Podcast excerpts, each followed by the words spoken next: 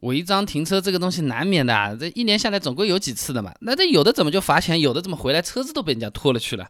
有什么区别？有什么不一样？我怎么避免？有什么窍门？今天跟你分享一下啊。呃，首先我们先来讲哪些地方比较容易被判定为违章停车啊？第一个呢是明确禁止停车的地方，然后的话呢，非机动车道就脚踏车车道、人行道。然后呢，路口、桥梁、陡坡、隧道、窄路等等，这附近五十米不能停；公交站、急救站、加油站、消防队、消防栓三十米以内不能停，大概是这么个情况。那平时我们停车路边靠一下，一般也是没什么问题的，呃，顶多来个交警或者协警，你你你啊，走走走，那我们走掉嘛也就是了啊。啊，但如果说是很堵的路，很重要的这种高峰主干道，你没头没脑停在那边，人还下车了，双跳也没打，人也电话打不通。哎，这有可能就要出大事情了啊！这回来一看，车子就没有了，而且是要罚钱，两百块钱是逃不掉的啊。那么贴条子我们比较常见，对吧？那拖车一般是怎么样的呢？呃，道路交通安全法是有规定的，机动车违停严重妨碍其他车辆、行人通行的，会被拖走。土话说就是你堵了别人，是大概率会被拖掉的。刚才已经说过了，主干道，对吧？主干道怎么判断？蛮简单的嘛，你比如说都是双向四车道的这种就已经有点危险了。你什么双向六车道的这种大马路，你停在那边堵着人家，就肯定是要出问题的。你看看天上都是探头挂在那边，重要的交通要道肯定出问题。然后就是路口，什么三岔路口、T 字路口、十字路口、马路口，你停在那边被拖走算是运气好了，人家刹不住，把车子都要撞坏的。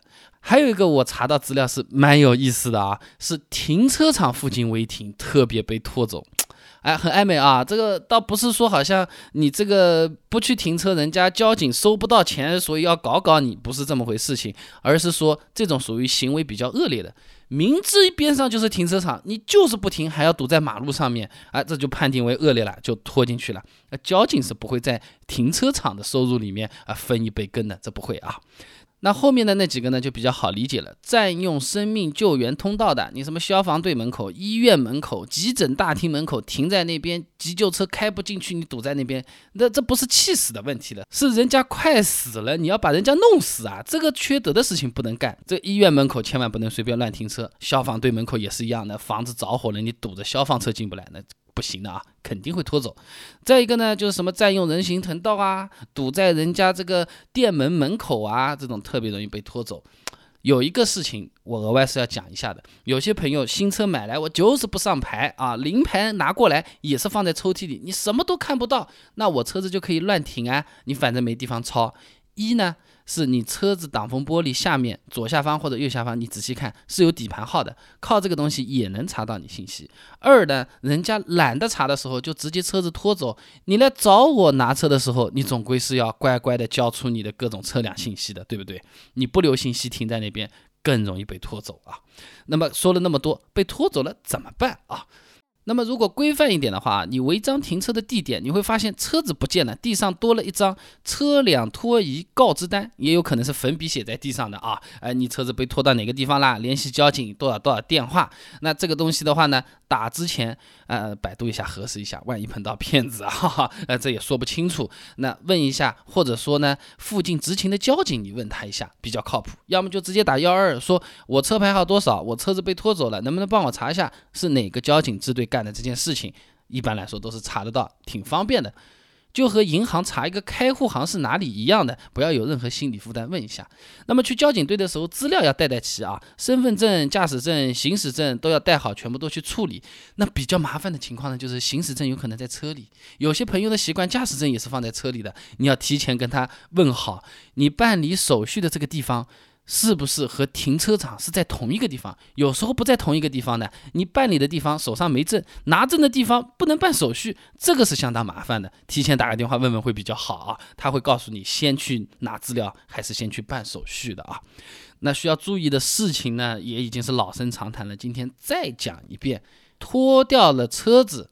他可以罚我们违章停车的钱，但是车子拖走，停车场停在那边是不用交任何停车费的啊，有法规的，《中华人民共和国行政强制法》二十六条，查封扣押发生的保管费用由行政机关承担，什么不给钱不开出去啊？